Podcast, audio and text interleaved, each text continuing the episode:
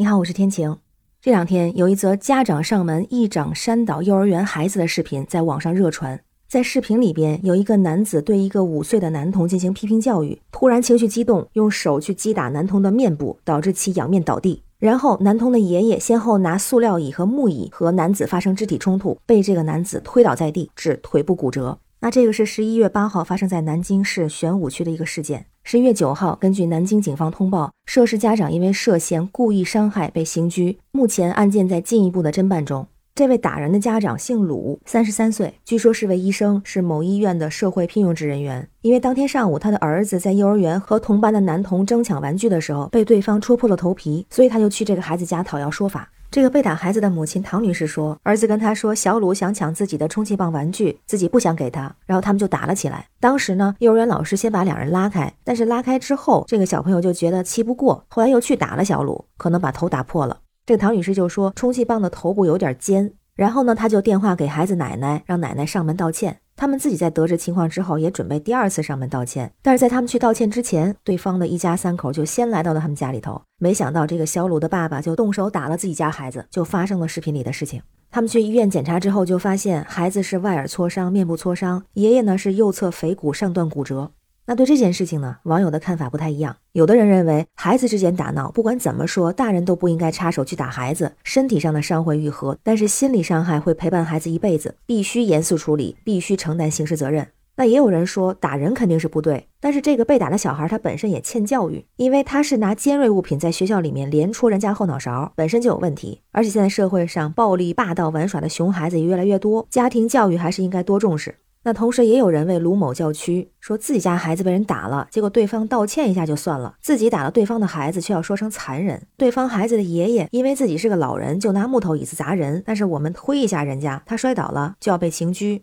就觉得如果这事儿要放在自己身上，自己也忍不了。甚至有人说这个父亲做了很多家长想做而不敢做的事情，说对于不讲理的恶人就应该打回去，说这是校园霸凌，不能够容忍，不能站着说话不腰疼。那看了这个消息之后，我和我身边的很多朋友也都觉得，一个真的是可怜天下父母心，每一家的家长都会保护自己家的孩子，这个无可厚非。但是以暴制暴，校园霸凌这个事情，感觉也是不能随便的贴标签，因为毕竟是幼儿园的孩子，五岁的孩子，有的行为可能也不是一下子用暴力就可以来定性的，也有可能就是疯玩疯闹，手没轻没重。一般来说，如果是发生在幼儿园的话，老师都会联系双方家长，客观的去说明事发经过，提醒他们各自教育好自家的孩子。如果是受伤了，需要去医院处理，就是由责任方来承担相关费用，主张责任方通过认错、赔礼道歉的方式来缓和双方矛盾。所以，如果孩子不是经常的被某位同学欺负，那家长对这些冲突就需要理性看待，心里不舒服、有情绪是正常的，但是也需要冷静。这个时候，冲动是最可怕的。那其实这样的例子在新闻中、在生活中也不少见。比如在江苏的一家幼儿园里头，有两名男孩发生了矛盾，其中一个男孩家长到学校之后，直接就扇了另外一个男孩一记耳光，把打倒在地，然后这位打人的家长被拘留了十三天。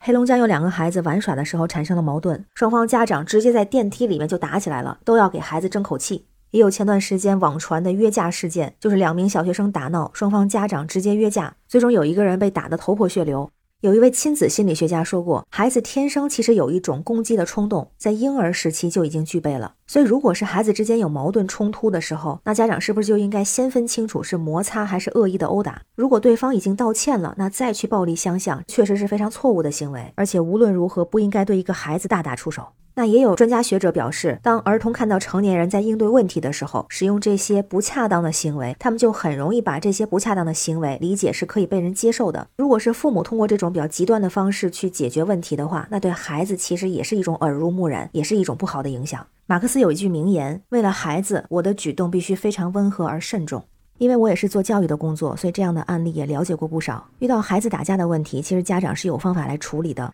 也是有两个小朋友抢玩具，一个先抢玩具，一个先打人。首先需要分析原因，先来看打人的这个小朋友。第一个，小朋友为了抢玩具、吵架甚至打架的事情并不少见，并不一定是因为孩子过于小气或者是过于霸道，有的可能真的是因为孩子很喜欢这个玩具，没有做好心理准备和别人分享。但是如果不只是这一件事情，如果还在其他的事情中也表现出很多以自我为中心或者霸道的倾向，那就需要反思家长平时是不是对孩子有过多的溺爱。不管是不是因为小气、霸道或者是自我为中心，都需要用更好的方式去解决，如果解决不好就会有危害。比方说，可能会让孩子继续认为暴力能够解决一切，以后遇到问题都用暴力来解决；也有可能会让孩子因为在打架中受伤，过于害怕打架，变得胆小和自卑；也有可能会变得不愿意和人分享，或者更加以自我为中心。那有什么方法呢？一个，父母不能一手包办，不能完全代替孩子去解决问题。第二个就是不给孩子贴负面的标签，不能说你怎么这么小气，给人家玩一下怎么样了，也不能说你怎么这么霸道，这样的标签也会让孩子认为我就是这样的人。第三个呢，就是理解孩子的情绪，仔细了解他的想法。第四个呢，是引导孩子去想出更多的解决办法。再来呢，就是不强迫孩子，如果他真的没有做好准备去分享自己的玩具或者东西的时候，这个时候不需要强迫，可以引导他去想一想还有没有其他的玩具或者其他的东西愿意和别人一起来玩。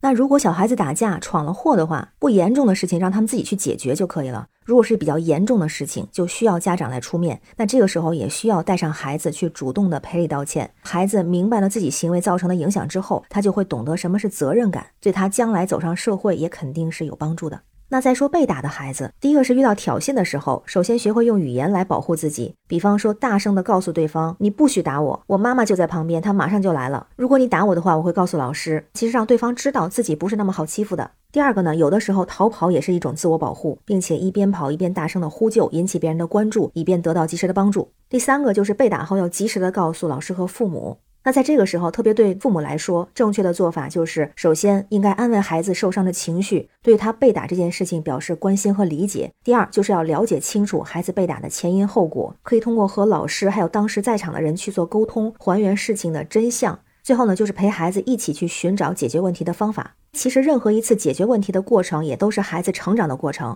这个过程中家长的正确引导就是孩子成长的催化剂。那家长也可以做这样几件事情，第一个是提高孩子的身体素质，如果自己的孩子有能力抗衡，就能有效避免被欺负，也是在提高自我保护能力。当然同时家长也需要告诉孩子，自己能力强，不是为了去欺负其他弱小的人，更不是为了报复之前打自己的人。那同时呢，提高孩子的交际能力，很多时候可能用语言就可以沟通的事情，孩子用了动作，以至于被别人误会，然后导致被打。这个时候家长就可以多引导孩子一些正确的沟通的方式，还可以让孩子多读一些绘本，就是那些能够帮助孩子提高交际能力的绘本。另外呢，可以让孩子多交一些好朋友，这样也是对自己的一种保护。那新闻中的这件事情，在打人男子卢某被警方刑拘之后，网上又传出了一个视频，是在被打男孩的家中，疑似卢某的家属上门致歉，一度下跪请求原谅，有多人搀扶不起来，家人也意识到了冲动的后果。那这件事你怎么看呢？也欢迎在评论区留言，我们一块讨论一下。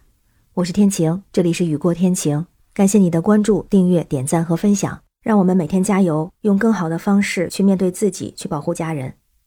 拜拜。